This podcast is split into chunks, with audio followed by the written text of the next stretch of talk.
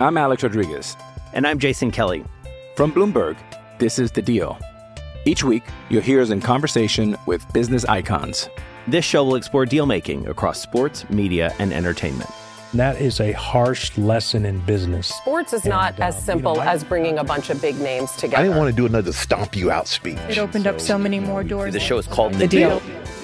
Listen to The Deal. Listen to The Deal on Spotify. Blue Wire. Shout out to any single parents who are watching or not watching, but listening to this podcast. They might be watching. They might be watching. Who knows? But shout out to them, because being a single parent is almost impossible. Yeah. But long story short, kid was sick, puked all over my car. Oh, poor guy. Yeah, I was on my way to go pick up Lindsay to the airport, and he had already puked a couple of times. But I thought he was good. Like, we had a few hours, energy was good. I was like, okay, we can at least make it to the airport. And we got to like North Temple. Yeah. How are you? You're home. Totally awake and like alert. Bright and bushy tail. Bright and bushy tail. I've got all my faculties with me. I'm ready to go. Hell yeah. 3, 2, 1.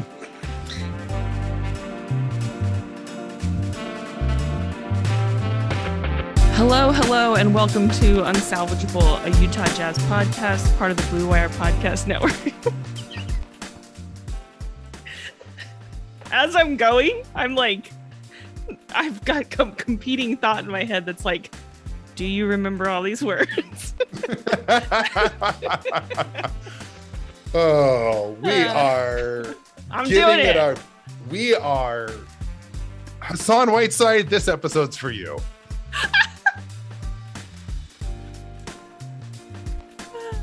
Okay. Utah Jazz Podcast, blah, blah, blah. Part of the Blue Wire Podcast Network with me, Sarah Todd, Jazz beat reporter for the Deseret News. And as always, my co-host, Greg Foster. Greg, you might have to carry me on this one. I'm going to carry you through positive vibes only. Put me on your shoulders and carry me. The power of positivity is going to power us through this podcast. That is incredible alliteration. Oh, beautiful stuff. Listen, I'm tired. You're tired. Everyone's tired. But I got the Winnie the Pooh hoodie on right now. You know, just like gigantic, way oversized, feeling good about everything. This is a sad podcast that we have to do because Joe Ingles blew his knee out, everybody. That's what happened. It was real bad. I was watching the game with Lindsay because, you know, she's back from the airport. Yeah. You know, back from traveling. And I saw the play happen. I mean, you were in the arena, and I looked at her and I said, like, I've seen that exact play happen. Mm-hmm. Like, one of my best friends blew his knee out the exact same way, and I was 10 feet from him when it happened. And yeah. I just looked at him and said, like, listen, I don't have a degree in medicine, but I'm pretty sure that's an ACL. Yeah, we were seated in the corner really close to the court, right where it happened. And so we had like the perfect view basically.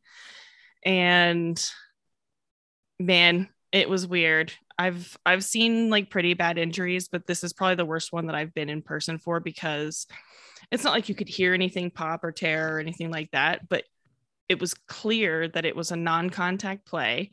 And in real time, it's like it slowed down. Yeah, his leg completely buckled underneath him, and he straight up just collapsed. But the worst part was he screamed, and it was like clearly things were not okay. And like, because it was non-contact, the way that he collapsed and the way that he yelled, the entire arena immediately went silent. It was the eeriest feeling. It wasn't even like it took everyone in the arena like 10 seconds to figure out what was going on. Immediately everyone was silent. Yeah. And so you knew, and like everyone came over and like huddled around him, and It was, you know, me, Eric Walden from the Tribune, Tony Jones from the Athletics sitting there. And like, we all looked at each other and we're like, this is bad. We know it's bad because just the way that he went down to he on his face, you could see it that he knew it was bad. Mm-hmm. And then he's on the court for maybe 2-3 minutes, something like that before, because they brought a stretcher out. He waved it off and wanted to get up. But then once he was like kind of hoisted up by one of the trainers and Doak, he couldn't even like unbend his leg or put any weight on it. Yeah. And so they like literally carried him off and he's like crying. And in that 2-3-4 minute span or whatever it was, his knee was so big. It had already swollen up. So, and it was just not good. The reports from Woj was saying that his knee is so swollen right now that they can't operate and that it'll probably be 2 or 3 weeks. Right. The Jazz told us today that the swelling down. The Jazz told us today that he has to regain some sort of range of motion before they can operate. And so that means swelling has to go down. He has to be able to at least unbend his leg. So it's a bad one. And at 34 years old, on the decline of his career, like on an expiring contract. Yep. Listen, I don't know, anything can happen, but you know, with what I know about Joe, it's really hard for me to expect him to play basketball again. Yeah. It certainly is hard for me to believe that he's going to play at least in the NBA again. Maybe he signs a deal in Australia in a lesser league, but you know, it gave me a lot of the same vibes as when I saw, I was watching the game against the Nuggets years ago where Mehmet Okur tore his Achilles and was essentially done after that. Like at a certain age, when you're on the decline, you know, there's just so many variables in that equation that it feels very finalizing. And look, Joe we've been hard on Joe this season, but it's hard to not include him in the pantheon of great Jazz players. Absolutely. He's great role players in the NBA history. Yeah. Just an all-time Jazz guy, a guy that was basically signed to be like Dante Exum's friend and ends up being, a pivotal role player, a starter for the Jazz, and like a guy who's going to go down in the history of most beloved and just great Jazz players. Like the guy has such a litany of highlights just on and off the court.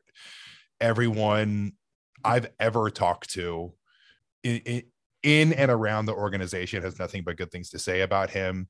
I have a brother, I have a nephew, both of whom are autistic, and Joe and Renee's work in that arena, that area has been nothing short of inspiring.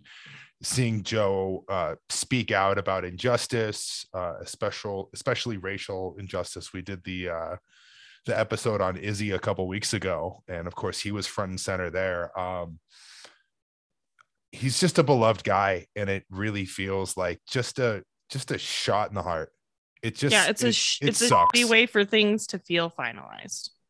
Yeah, like it's not like a good way. It's not like, you know, he's deciding that his career is over. It was decided for him. Yeah, like you said, like maybe stranger things have happened. Definitely. Maybe like, I'm not saying that he can come back. You know, he's not exactly a guy whose game is predicated on athleticism. Right. We know that ACL surgeries at this point are fairly standard and people come back from that. And that's what I'm going to pin my hopes on that. Yeah. I mean, I think what the most likely thing to happen moving forward is that, and like, you know, none of it feels good to say, because I mean, none of it would feel good to say anything about Joe getting traded away, even if he was completely healthy. And now that he's like had a season ending injury, it definitely doesn't feel good, but the NBA is a business, and the bottom line matters. And Joe is already on the trade block, and now the Jazz probably aren't going to be able to net the kind of return that they would have when he was healthy. Sure. But what's most likely going to happen is that they're going to just try to offload the contract so that they can have the roster spot. Yeah. So that they can have the roster spot. And like, if that happens, you know, they could always sign him, you know, to an honorary contract so that he can come back and retire as a Jazz man. And I think that that's what's most likely going to happen. And I think ultimately the Jazz organization will do him right. He's played such a pivotal role in his, seven, eight seasons here. You know, he's the all-time leader in three-pointers made. Like, he's integral to what the Jazz have built. Yeah, he's been a huge, huge part of what this team has done and where they are now. Yeah, it's really hard to overstate the impact he's had on the organization, on the community. My heart's just, I'm having a hard time really articulating what Ingles means to the Jazz, what Ingles means to me, just as a fan of the Utah Jazz, just a beloved guy, like a guy who looks like your gym teacher, who can walk in any arena in the world and hang with any guy in there. I know. I'm thinking about the morning of the Memphis game. So this is, I don't know what day it is. That was Friday morning. Mm-hmm. A shoot around, and we talked to Joe for a little while, and we were making fun of his Crocs. And you mean he wasn't in Chucks? Yeah, he was wearing Crocs. Wow. That's how you know he's getting older. He wears Chucks when he has to dress up. Sometimes you just need that little extra cushion, extra padding. Yeah. And he was like, you know, we were making fun of him, and he was defending the Crocs, saying that they were the most comfy shoe he's ever worn. And like, I was, you know, giving him shit about other stuff, and this was on the heels of this is after we finished kind of the on the record interview where we'd asked him, you know, how he's feeling considering the Olympics and everything. And he was saying how great he feels. And so just thinking about that sucks.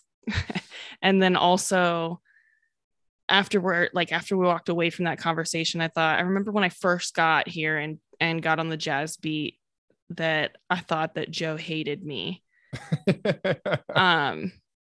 And it took him a little bit of time to warm up to me, but I think that slowly he started to realize that I was going to give as much as he gave. And so you know, he's a shit talker, and I was like, yeah, well, me too.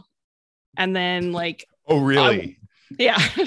And so I walked away from that conversation on Friday, and I was like, no, we're in a really good spot right now. Me and Joe, we laugh and joke and we rag on each other, and it was a good place to be. It's just, it sucks, man.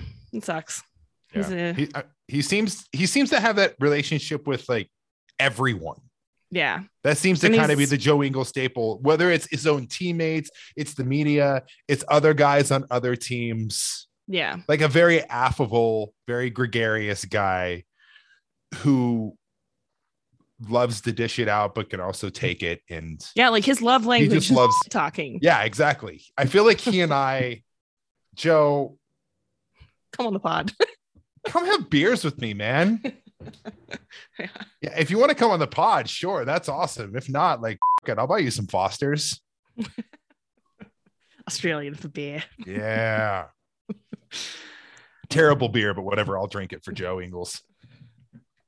I feel I doubt that Joe would drink a Foster's. I don't know. Joe does not. I bet Joe loves Corona.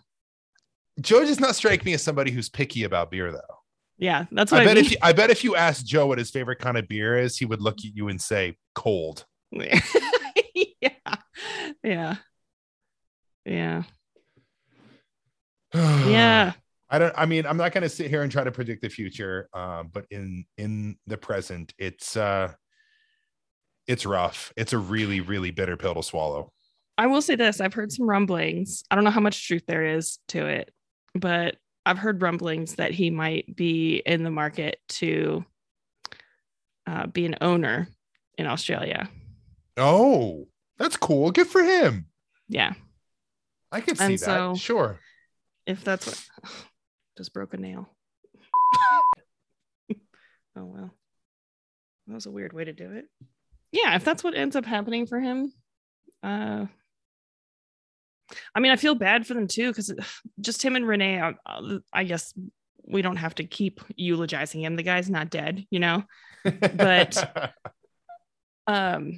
you know, him and Renee, basically, they haven't been able to go see their family for a long time, since 2019. Right. And it's been very hard on them, and very hard, especially on Renee. She's really, really close with her family. And so I can't imagine that, you know, this kind of thing, which I know is, it's tough to deal with anyways, but it's compounded, I think, by everything that they've been dealing with for the last 2-3 years. Yeah. Speaking of compounding, you want to talk about the team? I'm Alex Rodriguez. And I'm Jason Kelly. From Bloomberg, this is The Deal. Each week, you'll hear us in conversation with business icons. This show will explore deal-making across sports, media, and entertainment. That is a harsh lesson in business. Sports is not as simple as bringing a bunch of big names together. I didn't want to do another stomp you out speech. It opened up so many more doors. The show is called The Deal. Listen to The Deal. Listen to The Deal on Spotify. Another day is here, and you're ready for it. What to wear? Check. Breakfast, lunch, and dinner? Check. Planning for what's next and how to save for it? That's where Bank of America can help.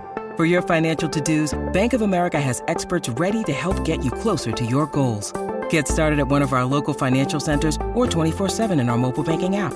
Find a location near you at bankofamerica.com/talktous. What would you like the power to do?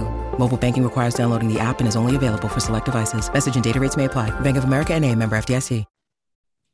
Yeah, I guess. Couple headlines, of course. Quinn Snyder and Daniel House are in health and safety protocols. It just hits keep coming. Here, you know what? Actually, on that, before Daniel House went into the health and safety protocol, I had good reason to believe that he was in line to get signed to a standard deal. Awesome. And you could look at him going into health and safety protocols as advantageous or disadvantageous. I don't know. Doesn't matter. We're so good with words. Well, we're in the words business. The best words. So like he goes into health safety protocol. It's like, oh great. We don't get to see more of him during the 10-day. That kind of sucks because that's what you want him on the 10-day for, is to get a look at him more with the team, right? Sure. That's not going to happen. So that's a little bit not to his advantage. But the two games leading up to him entering the health and safety protocol, he looked bonkers amazing. He looks great. So that's like the lasting memory you have of him with the Jazz, is him looking fantastic. On both sides of the ball.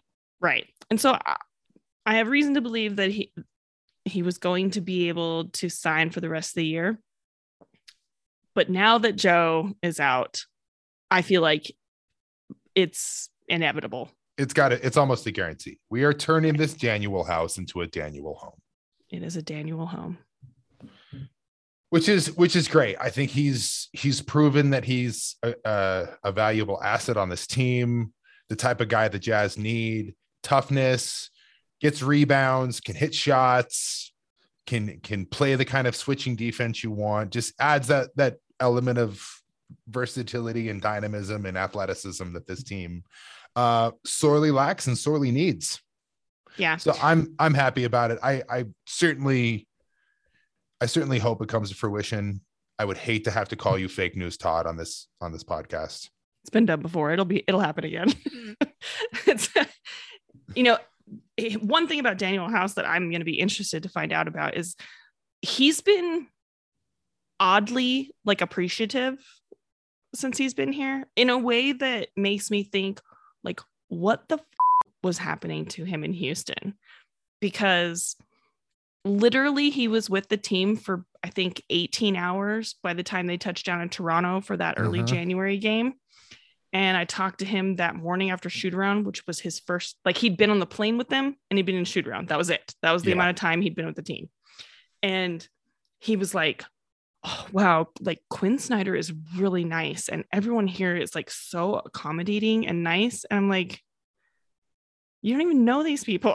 Like what I'm like, since then, it's just been more and more and more about how he's talked about like how, you know, everybody gives him everything that he needs and everybody's available to him to answer questions or to like provide him with something. And like, it kind of feels like that's just how NBA organizations work.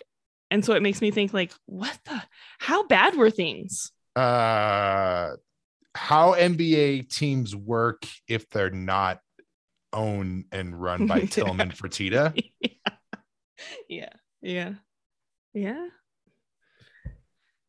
I mean, man, it doesn't look good for our guy Tillman. When you got Christian Wood and KPJ fighting in the locker room, throwing shit at each other, throwing things at assistant coaches. I don't know, like, yeah, that's going to be an interesting story. Seems like there are problems in Houston. Yeah, that'll be an interesting story to unravel. But I can't wait for the expose that's inevitably going to come out. Fake news Todd might have to strike. Hey, pitch it. So yeah, going to turn the house into a home. What's next? What else we got on the? Hope Quinn's okay. I do too. Hope his symptoms are mild, as it sounds like they have been. We know he's vaxxed, so we know he's at least double vaxxed. Which, if you read the reports, if you follow the science, tends to lead to more mild symptoms. So let's hope that is the case for one Quinn Snyder. Other news, of course, is the Jazz have been without their all-star tandem for multiple games now, and I guess Rudy's going to be back before the all-star break. They say that it's a mild calf strain, but obviously out of an abundance of caution, they don't want him to re-aggravate it. And it seems like they're playing kind of that same game with Donovan, that they want him to be 100%. Right. I mean, with Donovan, it's the concussion protocol is so specific because you have to go through a certain amount of like exertion tests every day. And then you also have to be like concussion symptom free for 24 hours following any exertion. Uh-huh. And so if he's not been cleared from protocol, which is, we were told at one point that he was cleared, but it might've been before 24 hours of him actually having another symptom, you know? Right. So then he might have actually had to re-enter protocol, but like concussions are fickle. And this is not Donovan's first one either, which I think is important to note. This is at least his second, maybe his third in the NBA, and concussion symptoms can last like weeks, months. Yeah. They are certainly nothing to scoff at, and definitely something to take right. And it could be something very seriously. Like, it could be something as simple as like, you know, he did his 3-on-3 drills and then the next morning he woke up and was still having like light sensitivity. Like it could be that simple, but like the NBA is not going to clear you if you're still like having sensitivity to light or like a migraine or any dizziness. Sure. And so as they shouldn't. Exactly. And so any mild symptom at all that could be related to the concussion, even if it's not related to it, if it seems like it could be, they won't clear him. And that's kind of what it sounds like it is. Yeah. And with Rudy, like you said, I mean, they don't think that it's going to last beyond the All-Star break, but we're talking about a 7'2" guy and one of his posts is strained, right? So yeah, big dude. No reason to be quick with that. But without Rudy and Donovan, this team looks awful. When that's the thing is like, they're not built to look good without Rudy and Donovan. Yeah, I mean, take any team in the NBA and take out their two best players. Like, imagine the Celtics without the Jays. Yeah, you know. Imagine the Suns without Chris Paul and Devin Booker. Yeah. Take away Steph and Draymond away from the Warriors. Take away Giannis and Chris Middleton or Drew Holiday, whomever you want. Yeah. No team in the NBA is going to look good with their two best players out. They're two all NBA. Right. Like, and we're not talking about just like good players on bad teams. So these guys are multiple all-stars. They're going to be 3-time all-stars. I mean, they're on all NBA trajectories. Like they're really good. Yeah. And like, I think that perspective is important because like, yes, the Jazz have looked terrible lately, but like you said, any team, you take away the two best players, and then while the two best players are away, then you keep moving guys in and out of the lineup. Like they haven't had anything stable all month long, especially with health. Yeah. People in and out of health and safety protocols, in and out of injury, Mike having to rest. Yeah. Signing guys to 10-day contracts. Like, yeah, it's been absolutely just a month from hell. Yeah. And it's been, I don't think it's a stretch to say it's been the hardest and most pressing of Quinn Snyder's tenure. And how could it not be? Like, no, you put just about any team in these circumstances and they're not going to do well. It's just, it's been an absolute recipe for disaster. And that is exactly what happened. Yeah. I think that a lot of people have heard the players and the coaching staff say things like, you know, it's about how we respond. And I think that maybe the fans were expecting that response to be like on a game to game basis, but like from their perspective, they're like, no, like once we're all okay, then how do we respond to the fact that like we had a shitty month? Sure. Like, and I think the effort as of late has been there. I think that, you know, especially it's been a brutal stretch. Yeah. And they've had to play the 3 top teams in the West, you know, and I thought they competed both games against the Suns. I thought the game against the Warriors. I thought the game against the Grizzlies, and they just at the end of those games, they just were simply outmanned. Yeah. They're just without their 2 big guns. They simply cannot compete against the best teams in the NBA. That certainly does not excuse losses to the Pistons or the Rockets or the Pacers. Like there's been some really ugly losses interspersed. The earlier season. Yeah. There's been a few losses in there that have looked very bad when, you know, like when they had Donovan or when they had Rudy or when they had both of them. The losses that we're eventually going to look back on the season and not like are the earlier season losses when everyone was healthy. Yes. The Pelicans, the Pacers. The early loss to Memphis. I know Memphis is a good team, but that was a game that you had the loss to Orlando. The loss to Orlando. Like there are some mounting black eyes. Yeah. And I think that those are the ones where it's like, we want to see effort different from those early season losses. And like, we're not going to know if the team is going to look better than that until they're whole again. Yeah. And we, you know, with the trade deadline. Looming, yeah, exactly. What does whole look like? Yeah. What does this team look like in a week and a half? It could be completely different. Yeah. Who knows? I do. You know, I've made it known on this pod, online, that I think that the Jazz need to make some major changes. There was actually a tweet sent by our boy Andy Larson that I am in total agreement with, and he says, I'm now raising my list of players the Jazz need at the deadline to 3. They need someone to guard guards, someone with length who could rotate, rebound, and ideally shoot. They may have already covered that. If they do sign Daniel House, I think he'd be great. Right. And I think, and he said, a rim protecting center to either push Whiteside or replace him. Honestly, with the way that Whiteside has been playing lately and the lack of effort, it would not surprise me if the Jazz cut him. He's been so bad. And it's just, it shouldn't be shocking. I thought maybe he had turned a corner because he had looked so good early in the season. And maybe that's all that we can ask for Hassan Whiteside. Maybe it is you go and play 10 to 12 minutes a night against other teams' second unit. And that's where his niche is now, and he can actually do well in that. But he has, outside of that this season, has been nothing short of an unmitigated disaster.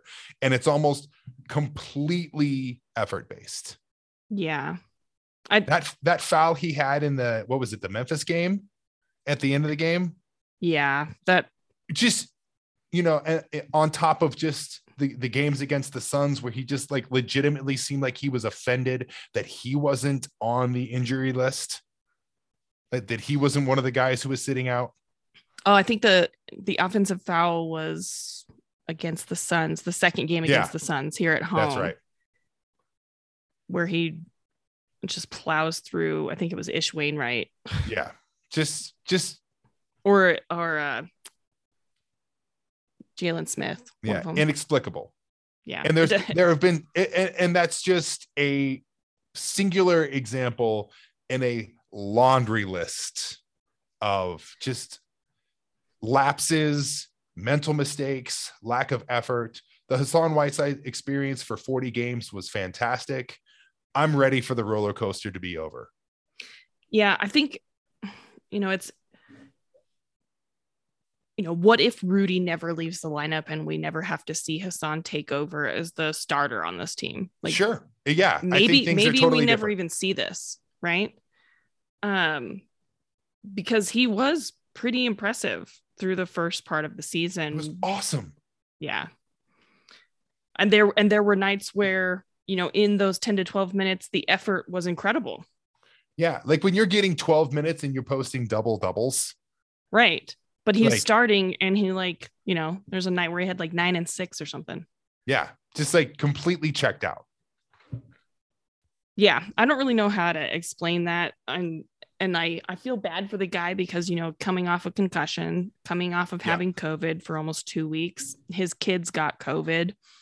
And he was really emotional in one of the post games when we talked to him. I think it was after that Suns game, actually. Yeah. He was visibly emotional. And I get it, because on top of all of the things that are happening to him personally and injury wise, he's also getting a ton of criticism, but he's getting criticism. If it was just you could tell he was winded, Yeah. I wouldn't be saying anything. If you could tell that he was just tired and fatigued and didn't have his legs under him, but it's not that though. And it's so I don't straight up effort. Yeah. I don't think that the criticism is misplaced with Hassan, and especially because the things that we're criticizing him for, like you said, are the same things that he's been criticized through in Miami, Sacramento, and Portland. And it's here too. And I think that it's possible that in the role that the Jazz brought him here to be in, that, 10, 12 minutes a night, possibly even less when it comes to the playoffs, there's a chance that he could shine in that role. Yeah. I don't think we can expect anything else. Yeah. But it's worrying that you have to kind of hope for it. Yeah. And I do. So I'm 100% in Andy's camp. I think they need to go out and I'd have to take a look at who would even be available, who they could pick up, who would get bought out. There's got to be someone, right, who can at least push him and replace him if necessary, because we keep talking about guys being a liability, and I don't think any of them are bigger liabilities to the team right now than Hassan Whiteside. Yeah, because it's really frustrating in a couple of those games where you've got, players who don't get opportunities playing next to him, some like the Elijah Hugheses and Jared Butlers and Daniel Houses of the world. And they're playing their tails off in those games. And Hassan wasn't. Yeah. And it's again, it's so frustrating too, when you see a guy with so much potential, and I know there's a resume of him doing so many good things and being a guy, who honestly, if he puts it together, has all-star potential, but then doesn't put it together for the most frustrating reasons possible. And that is a lack of effort. The intangibles are there. Yeah. And I think at this point too, what can be frustrating is watching him play with guys like Mike. Yeah. Who want it so badly. And Mike is yelling at him 3-4 times during the course of a single play to get him to screen at the right position. Yeah. And like, he's been with the team since the beginning of the year. Like, he should know where he should be on offense at this point. And he's still being told where to go. Like, I watched Mike tell him, like, Hassan, like, over here now. Like, it shouldn't have to happen. No, not at all. It's been really bad. And even outside of Hassan, they look awful. Along with just like the incredibly, the terrible streak of bad luck. And the defense, there are times where, like, I think over this stretch, like, the effort's been there, but they just simply don't have the horses. They don't have the manpower, you know? And, you know, we talked about it this was weeks ago, the Marcus Morris quote about the identity of the team, where he said, yeah, they're still the same team. Ain't nothing change. Rudy protects all of them. None of them can really defend. Just funnel it to him. And it's tough to, he's a great player and he does a great job, you know, anticipating, staying down, being real solid. So you know who they are. And the fact of the matter is Marcus Morris didn't lie. He was spot on with that. Yeah. And again, a recurring theme on this, like on this pod, like the NBA knows this. Yeah. And it is such a glaring problem that I am not ready to like put a nail in the coffin in this season. There's still a lot of games to play. Guys can get healthy. I think that things can get corrected. But I do think it's going to need, there is additions that need to be made, and there needs to be a completely different mindset. I am encouraged by what I've seen over the past few weeks. I think guys like Eric Paschal and Daniel House, even Mike Conley, has really they've brought some fire and energy. And if that can translate when Rudy and Donovan are back, then I think it can net some positive things. Yeah. And I think that we're looking at, you know, because the Jazz have honestly a lot of open spots right now. And a lot of minutes that guys have been playing for. And I think that Paschal has probably earned himself, at least in the near future, he's going to be playing in some Joe minutes. And absolutely. And he deserves it. He deserves it. Yep. He's awesome. Like, he is going to go down as one of those guys the Jazz fans just love. Yeah. We love a lunch pail guy, you know, Trevor Booker, Jay Crowder, Matt Harpering, you know, those kind of guys. That's exactly who he is. Yeah. And so the spots that they've got open, all the way down to the fact that they don't have Malik Fitz anymore. So they got an open two-way, right? Yep. They've got the two roster spots on the roster they had open, the one that they left open throughout the season, the one that Mieoni held originally, the two spots, and then Joe to replace him. And so the way I see it is you replace two of those with Eric Paschal and Daniel House, and then you still leave a spot open to bring someone in at the trade deadline, which I think is going to happen. Agreed. And I also think, you know, this brings up an opportunity for guys like Elijah Hughes to become a part of the rotation. Yeah. You know, and Trent Forrest might get more minutes when he gets healthy from his sprained ankle. Yeah. Jared Butler has an opportunity as well. I think that those guys will get opportunities like down the stretch. I mean, especially Trent and Elijah, because they're going to be lacking Joe, that, you know, someone's going to have to step in and do like more ball handling duty, because they don't want Mike to just take over those minutes. Because the whole point of having Trent step up for a few minutes a game anyways was to give Mike a little bit of relief, and Mike's carrying too much of a load right now. And so he's going to need even more rest as the season goes on, once everyone's healthy. Right. And so those opportunities are going to be there. I don't think that those are answers for the playoffs. You know, I don't think that like Elijah Hughes and Jared Butler are going to be able to step up and like be answers for you in the playoffs this season. Right. Yeah. But like, I think that the opportunities that they have this season could bear fruit in the seasons to come. Yes, absolutely. You know, and I think they made a long-term investment with a guy like Jared Butler. Right. For that exact reason. I totally think that Jared Butler is drafted not to be anything now or even next year, Jared Butler, you need a point guard when Mike Conley retires. Yep, exactly. I think that Jared Butler is very good. What it was. Yeah. Yeah. He has a great feel for the game. Once the game slows down for Jared Butler, you can still see that he's a bit overwhelmed at the speed and the pace and the quickness he has to make decisions. And rightly so. He's gotten almost no time on the floor. Right. Yeah. It's totally understandable and it's totally justifiable. And I have absolutely no qualms that it's going to click for him.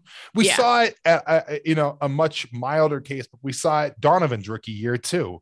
Saw it with Trent Forrest last year. Yeah. We see it. It's a very natural thing to happen when people progress from college to the NBA.